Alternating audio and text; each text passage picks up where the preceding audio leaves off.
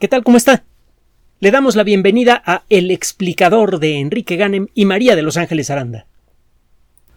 Uno de los campos de investigación más promovidos y al mismo tiempo menos apoyados, cuando menos al principio, en la historia de la ciencia es desde luego el de la búsqueda de señales que pudieran provenir de una civilización inteligente. El término SETI con S eh, es, un acrónimo que significa búsqueda de inteligencia extraterrestre en español.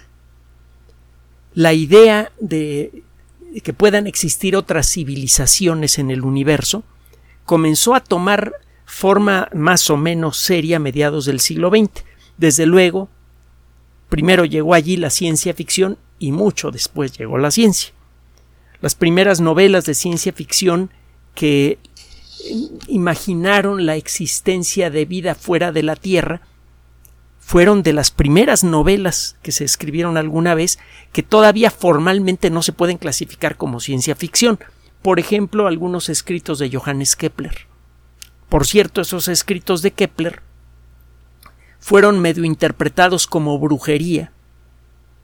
A Kepler le tocó vivir la Guerra de los Cien Años, una época en la que el fanatismo religioso era la norma en eh, toda Europa y eso generó unos conflictos verdaderamente irreconciliables.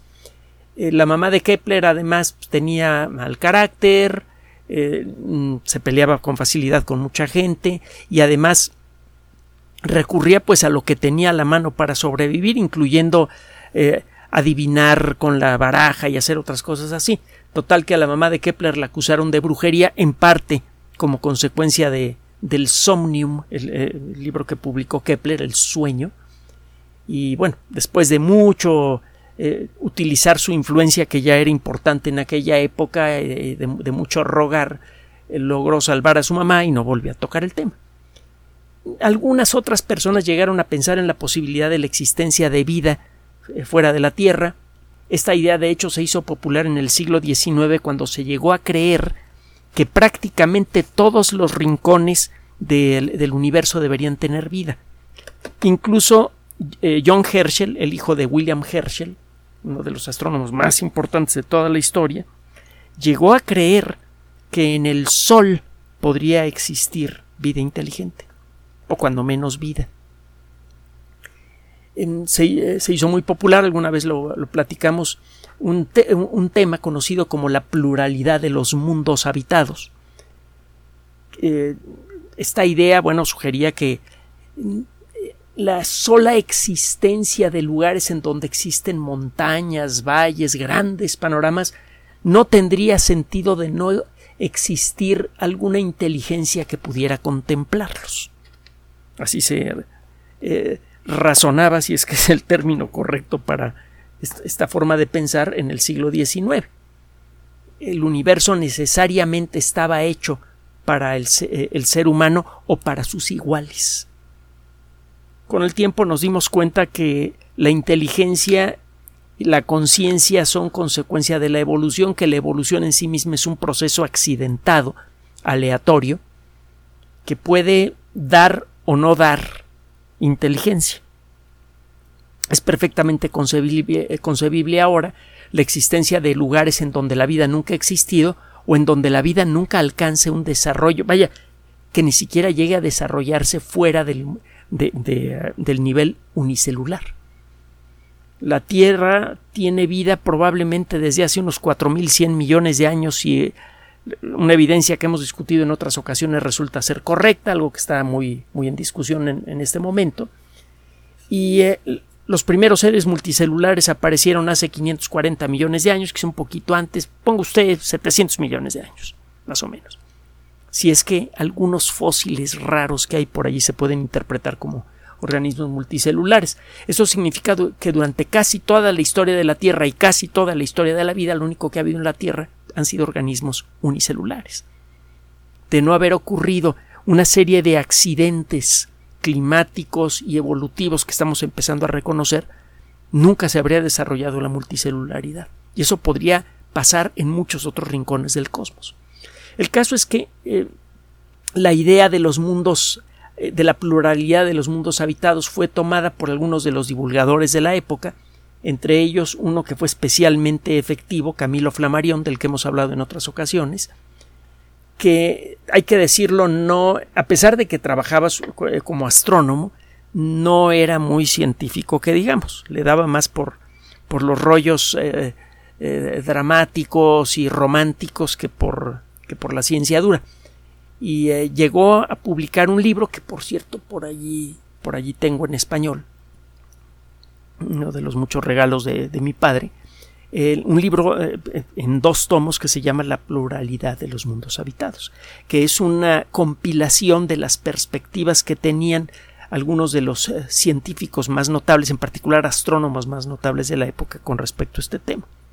Total que empieza el siglo XX, empezamos a entender bien lo que dice la teoría de la evolución, nos damos cuenta que la, eh, la evolución, a pesar de lo que llegaron a decir por ahí algunos investigadores, no lleva una dirección, algunas eh, personas que querían proteger a sus ideas religiosas del impacto con la realidad producido por la teoría de la evolución, llegaron a decir, bueno, la evolución es un fenómeno real, pero la evolución es un fenómeno progresivo. Y aquí tenemos la muestra, el ser humano es el ejemplar más perfecto del proceso evolutivo. Con el tiempo nos hemos dado cuenta que no. Primero, hemos tenido tiempo de vernos muy, pero muy de cerca y nos hemos dado cuenta, como sucede cuando usted ve a quien quiera o a lo que sea con suficiente detalle, que nos falta mucho para ser perfectos, mucho, como colectivo. Habrá algunos individuos que sí se ven eh, muy bien y todo, pero como grupo todavía somos bastante cavernícolas. Y eh, por otro lado, descubrimos que la evolución es un fenómeno accidental. Entonces empezamos a pensar en la perspectiva contraria, que la vida era un fantástico accidente y que era casi improbable que se repitiera en otro rincón del universo. La vida, la inteligencia ni se diga. Esta idea estaba muy en boga en los sesentas, en los setentas, empezó a perder fuerza en los ochentas. Fue solamente la buena ciencia ficción la que mantuvo el interés de la colectividad académica en el rollo de la inteligencia extraterrestre. Y también los, ah,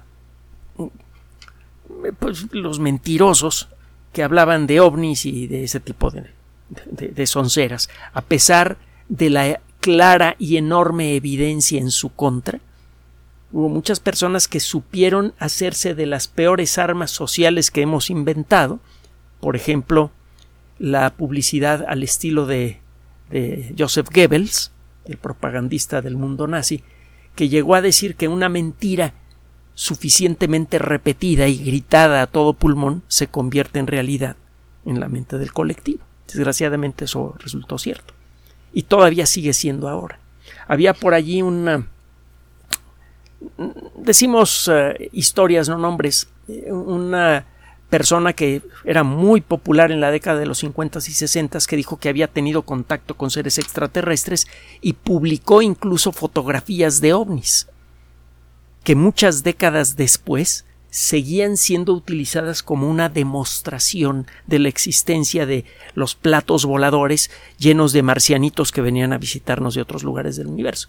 Y eh, resultó que pescaron en la mentira este señor tomó la tapa de una vaporera para esterilizar biberones que vendía en aquella época una cadena muy muy importante de una tienda departamental en cadena de las más importantes que había en los Estados Unidos y que todavía sigue existiendo. Una que tiene cinco letras. Aventó la tapa de la vaporera le tomó fotos. Lo pescaron confesó. Y fíjese lo que es el, el fanatismo colectivo. Mucha gente pensó que la confesión de este señor era consecuencia de la presión que ejercía el gobierno para tratar de acallar el hecho de que ya habían sido detectados los extraterrestres y que nos querían conquistar y que, bueno, una serie de necesidades más. Eh, busque en YouTube, si tiene curiosidad, lo que le sucedió a Orson Welles cuando conducía programas de radio, en un programa en el que presentaba dramatizaciones de toda clase de novelas bueno, más bien toda clase de obras de teatro. y a veces se adaptaban novelas para convertirlas en obras de teatro. En una ocasión célebre se le ocurrió adaptar un libro clásico de la ciencia ficción de la época de Herbert George Wells, H.G. Wells, que se llama este, La Guerra de los Mundos. Leyó dramatizada junto con algunos actores La Guerra de los Mundos, a pesar de la advertencia en cada corte de que se trataba de una dramatización, de una obra, de tal y tal y tal persona. Bueno, hubo gente que escuchó la obra, creyó que los marcianos estaban descendiendo en los Estados Unidos y salieron con escopetas a la calle a resolver las cosas como se resuelven en los Estados Unidos, a tiros. Bueno, o se complican.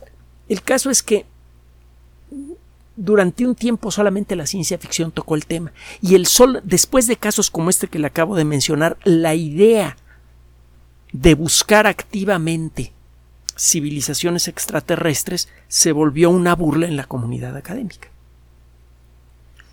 Realmente, como pasa en la película y en la novela Contacto, el eh, que una persona quisiera dedicar su vida académica, su carrera científica a la búsqueda de civilizaciones extraterrestres se antojaba verdaderamente estúpido. Por no decir lo que de veras pensaban muchas personas al respecto. Esta idea de nuevo comenzó a cambiar a finales del siglo pasado y principios de este, en buena medida como consecuencia del descubrimiento de los primeros exoplanetas. Hay que comentar que en las últimas dos décadas antes del, de las últimas dos décadas del siglo pasado, muchos eh, astrónomos creían firmemente que los planetas eran una rareza en el universo. Se tenían que dar demasiadas circunstancias muy peculiares para que se pudieran condensar planetas alrededor de una estrella en formación. Y eh, se publicaron trabajos incluso en muy buenas revistas científicas con eh, simulaciones y cálculos numéricos que apuntaban en esa dirección. Los trabajos estaban muy bien hechos, desde luego, pero como siempre, y es una buena advertencia eh, no solamente para la gente que se dedica a hacer ciencia, sino para cualquier persona que está escuchando argumentos de otra persona, usted puede tener una cadena de razonamiento muy, muy bien montada. Eso no significa que sea correcta, aunque sea internamente consistente. Esa cadena de razonamiento puede partir de una serie de supuestos que a lo mejor están equivocados aunque suenen razonables, como los de Santo Tomás de Aquino, que parte de la idea de que, de que existe Dios y que Dios es conocible para el ser humano. Una vez que acepta usted esto, acepta fácilmente muchos de los argumentos de Santo Tomás, pero cuando ha sido revisado por filósofos más recientes, pues han encontrado que el error está en el punto de partida del razonamiento, que no es posible demostrar la existencia o inexistencia de Dios, por ejemplo. Y eh, lo mismo sucede con muchos de estos argumentos que decían que los planetas pues, deberían ser rarísimos. Y resulta que poco tiempo después del descubrimiento del primer exoplaneta, justo eh, al, mero mero final del siglo XX, principios del siglo XXI, se, empieza a venir una verdadera avalancha de descubrimientos únicamente en las estrellas que tenemos más cerca.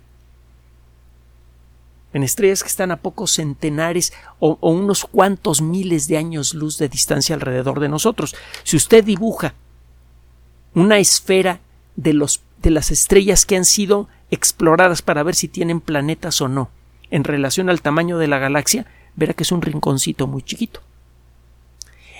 A pesar de que hemos revisado un rinconcito chiquititito de nuestra galaxia y de que las técnicas que utilizamos en la actualidad para detectar otros planetas son mucho, muy limitadas, sabemos que solamente estamos detectando una fracción chiquitita de todos los planetas que hay en nuestro vecindario, a pesar de eso, ya, ya vamos por 5.000 planetas. Y ya empezamos a descubrir planetas del tamaño de la Tierra y que giran alrededor de sus estrellas a la distancia correcta para que exista agua en los tres estados físicos básicos, sólido, líquido y gaseoso, al mismo tiempo como sucede en la Tierra. Hay vapor de agua en la atmósfera todo el tiempo, incluso en los ambientes más secos, tenemos los océanos y tenemos casquetes de hielo y otras cosillas por ahí. Bueno, Esto de nuevo empezó a cambiar la perspectiva sobre qué tan frecuente puede ser la vida y qué tan frecuente puede ser la inteligencia.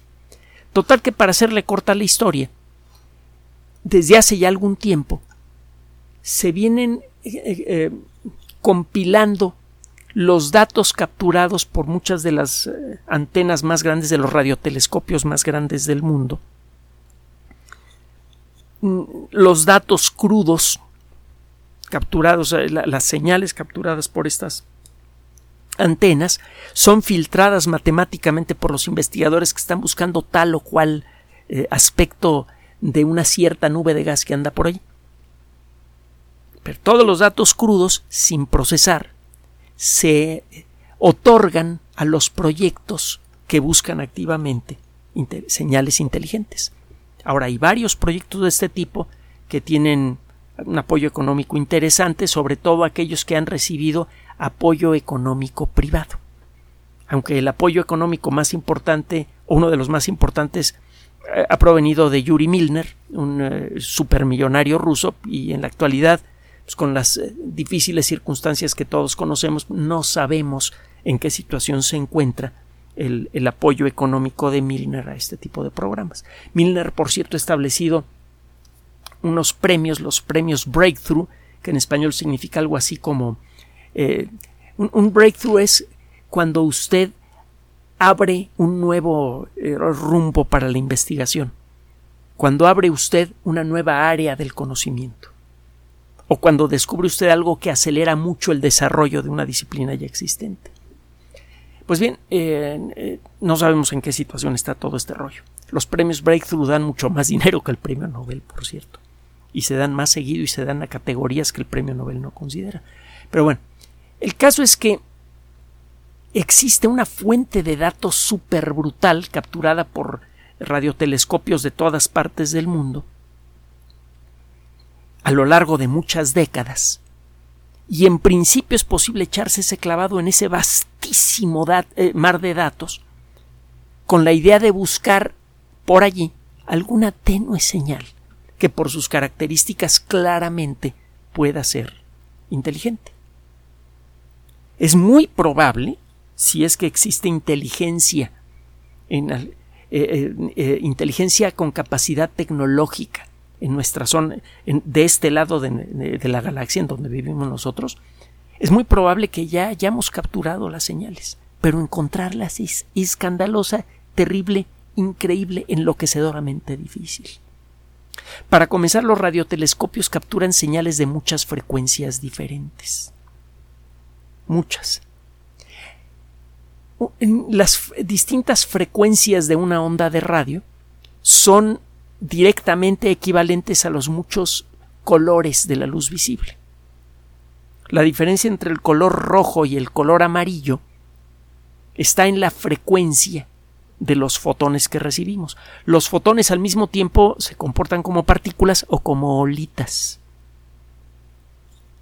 ¿Cómo, ¿Cómo, demonios es esto posible? Otro día le entramos a la mecánica cuántica, que es la cosa más rara que se puede imaginar. Pero el caso es que si usted detecta una partícula de tal frecuencia, ya sabe que se trata de una partícula de luz roja. Dentro de, las de lo que llamamos luz roja hay muchos tonos diferentes. Hay muchas frecuencias diferentes muy parecidas entre sí que clasificaríamos como rojas. Literalmente, podemos descomponer el, arco iris, el espectro, producido por la descomposición de la luz visible en, sus colores constituyentes, en millones de frecuencias diferentes. En el caso de las ondas de radio la situación es peor. El número total de frecuencias diferentes de ondas de radio que puede existir es mucho mayor que el número total de frecuencias de luz visible. Y cuando menos nosotros, los seres inteligentes aquí en la Tierra, o que, o, que nos las damos inteligentes, generalmente transmitimos señales en frecuencias muy específicas. Por ejemplo, las ondas de, la radio que pesca usted con un, con amplificador de radio. Estas, eh, las señales de una estación deben tener una cierta frecuencia para no mezclarse con, con, las frecuencias que se encuentran eh, muy cerca en el dial. Si está usted en el, por inventarme algo, en el 90.1 de FM, usted tiene que transmitir 90.1 millones de olitas de energía por segundo que llevan la codificación del sonido que está usted escuchando.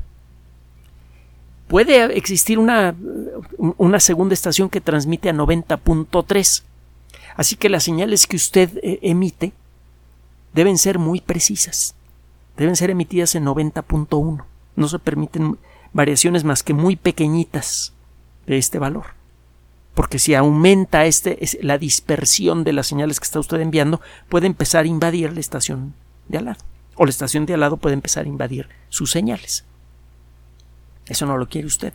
Por este motivo, prácticamente todas las transmisiones que hacemos de radio y televisión son, como se diría en el mundo de la radioastronomía, monocromáticas. Tienen una sola frecuencia. Traduciendo eso a los términos de la luz, estamos enviando señales que tienen un color muy particular. Las olitas de luz de ese color son modificadas y, estas modificaciones codifican el sonido o las imágenes que estamos transmitiendo. Entonces las señales que estamos enviando son muy monocromáticas. Si usted quiere buscar señales inteligentes, tiene que tomar ese, ese tambache de señales de radio de todas las frecuencias que capturan los radiotelescopios y revisarlas frecuencia por frecuencia.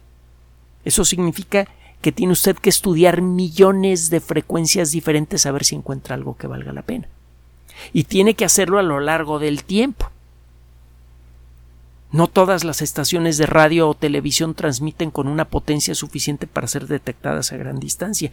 Solamente ciertos tipos de señales producidos aquí en la Tierra podrían llegar a tener las características, entre ellas la intensidad, suficientes para ser detectadas a una distancia más o menos apreciable, digamos de unos 15-20 años luz.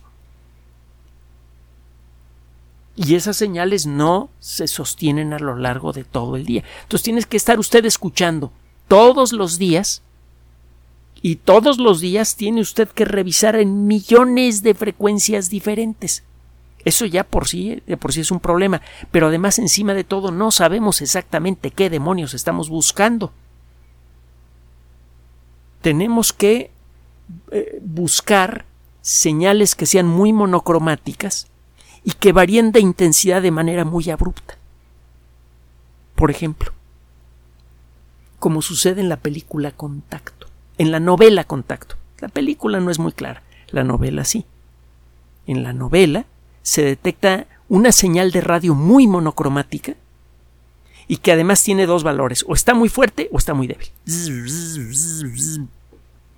Y esa, esos ruiditos, se da cuenta la, la directora del proyecto, codifican números primos.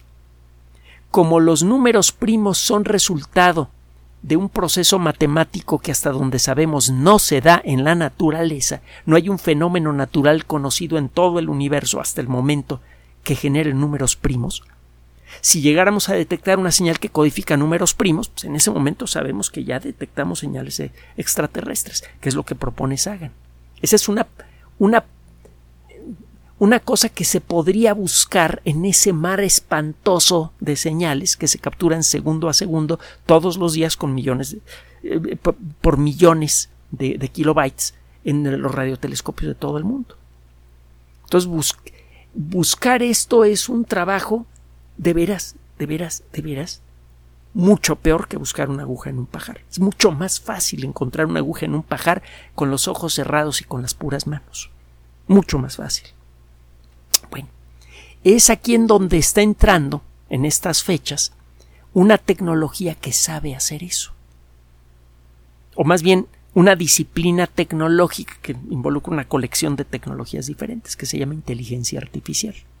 Acaba de ser publicado un trabajo en la revista Nature Astronomy en el que un grupo de investigadores, principalmente canadienses de la Universidad de Toronto, señalan eh, cómo están utilizando la tecnología de inteligencia artificial para filtrar las señales de los radiotelescopios. Déjeme decirle además que los radiotelescopios de arranque capturan millones de frecuencias diferentes provenientes del espacio y también se mete en las señales de teléfonos celulares, de emisores Wi-Fi, de satélites, de ah, lavadoras, los sistemas de ignición de automóviles que no estén bien afinados, máquinas de rayos X, máquinas de soldar, cualquier cosa electrónica donde brincan chispas y que se encuentra relativamente cerca, incluso unos pocos centenares de kilómetros, de una antena de estas, contamina las señales que, vienen del cielo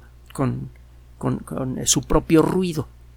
Entonces es necesario echarse un clavado en un mar de datos para distinguir primero cuáles vienen de la Tierra y eso ya de por sí cuesta un montón de trabajo y luego de lo que viene del espacio hay que revisar frecuencia por frecuencia millones de ellas y hay que hacerlo repetidamente para ver si sale algo.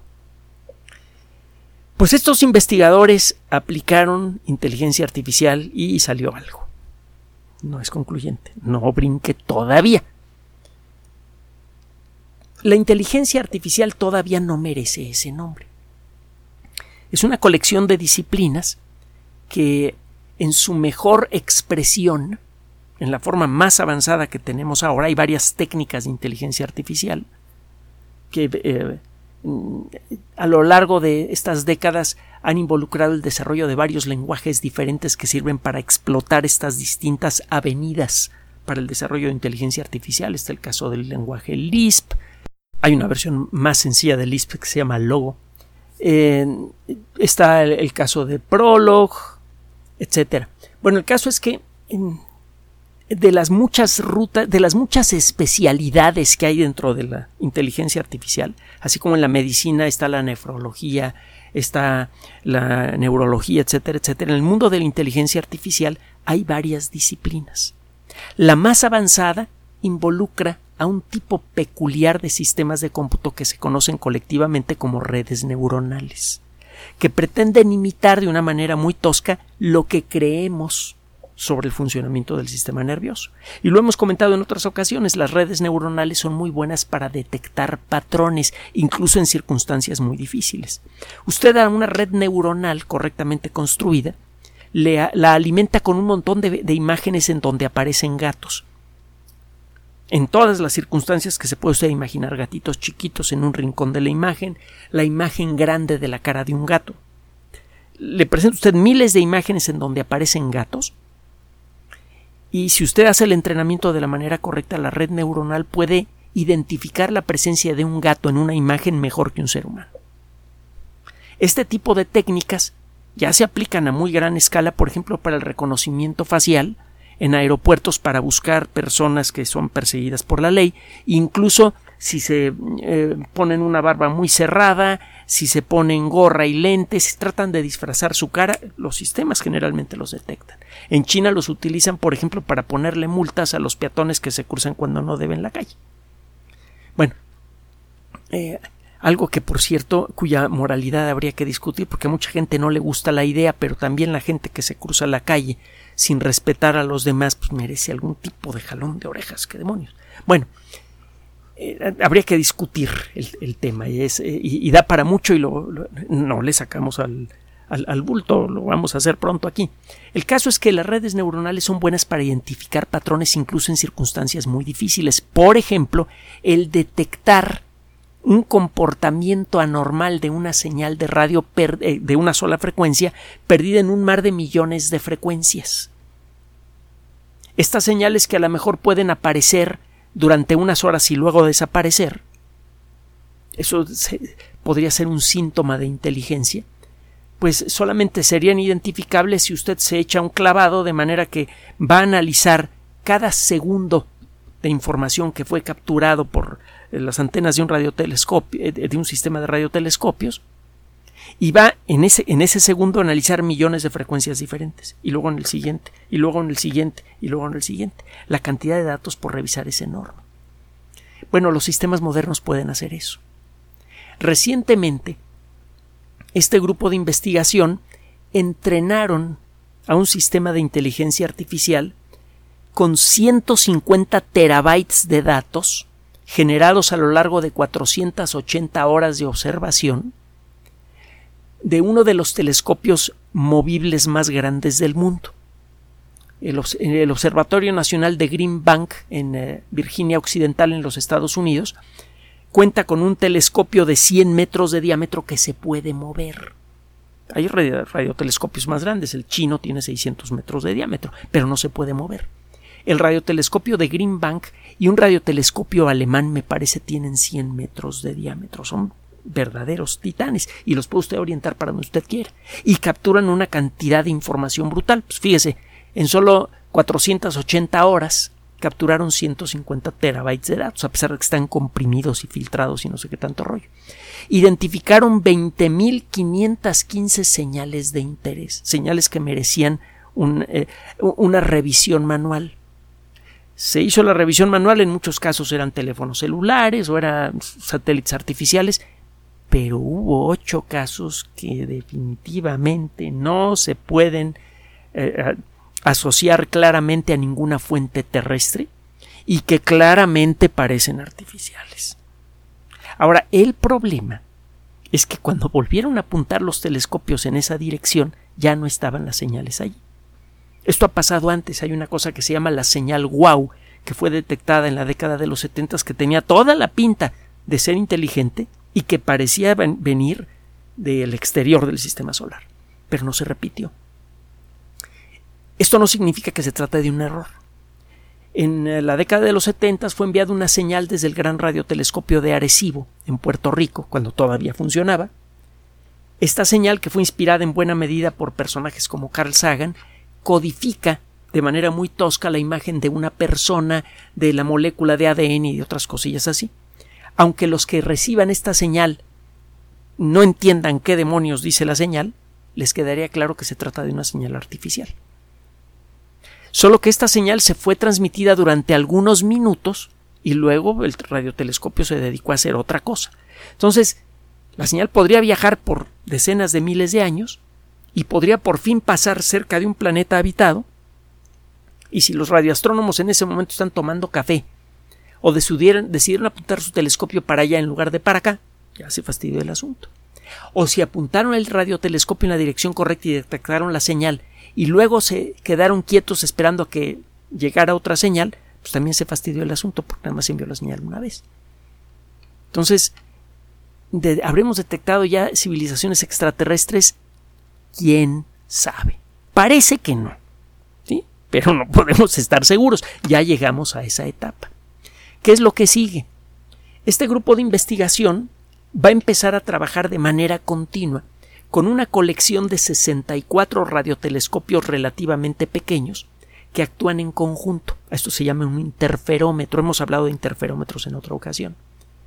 Usted si junta muchos radiotelescopios dispersos en una zona geográfica grande, puede con la ayuda de una computadora y de relojes atómicos generar una imagen que equivaldría a la de un radiotelescopio supergigante que cubra toda el área en donde están dispersos los radiotelescopios chicos. Si tiene usted dispersos los radiotelescopios en 5 kilómetros cuadrados, podría generar la misma calidad de señal que generaría un telescopio de 5 kilómetros cuadrados que sería imposible de construir. Esta tecnología es realmente fabulosa. Bueno, hay un radiotelescopio en Sudáfrica que se llama MERCAT, que es el nombre local para lo que en el mundo occidental llamamos suricata o suricato. Este radiotelescopio MERCAT está generando continuamente una cantidad brutal de información es muy sensible y se va a empezar a aplicar este sistema de manera continua. Si eh, se vuelven a, pescar señales que aunque sean de corta duración tienen claramente la firma de la inteligencia, aunque estas señales no se repitan, si se siguen detectando de distintas regiones del cosmos, podría volver casi, casi inevitable la conclusión de que ya estamos recibiendo señales inteligentes. Siga atento este espacio. Vamos a seguir de cerca esta y muchas otras noticias de interés para usted. Por favor, manténgase en contacto con nosotros a través de las redes sociales para hacernos conocer sus preferencias. Por favor, siga otorgándonos su confianza y su atención escuchando estos audios y de manera especial les agradecemos a las personas que nos apoyan en, eh, eh, en, um, Patreon y en PayPal, porque es gracias a estas personas que podemos seguir haciendo este trabajo para ustedes. Gracias por su atención. Además de nuestro sitio electrónico www.alexplicador.net, por sugerencia suya tenemos abierto un espacio en Patreon, el explicador Enrique Ganem, y en PayPal, el explicador patrocinio por los que gracias a su apoyo sostenemos este espacio. Puede usted descargar gratuitamente estos audios en formato MP3 en Spotify y en iTunes como El Explicador sitio oficial y en SoundCloud como El Explicador y con formato de video en YouTube en El Explicador sitio oficial. Recuerde nuestras redes sociales de siempre, Twitter Enrique-Ganem y en Facebook Enrique Ganem sitio oficial, El Explicador y los grupos que usted ya conoce. Finalmente, el explicador siempre somos María de Los Ángeles Aranda y Enrique Ganem. Gracias.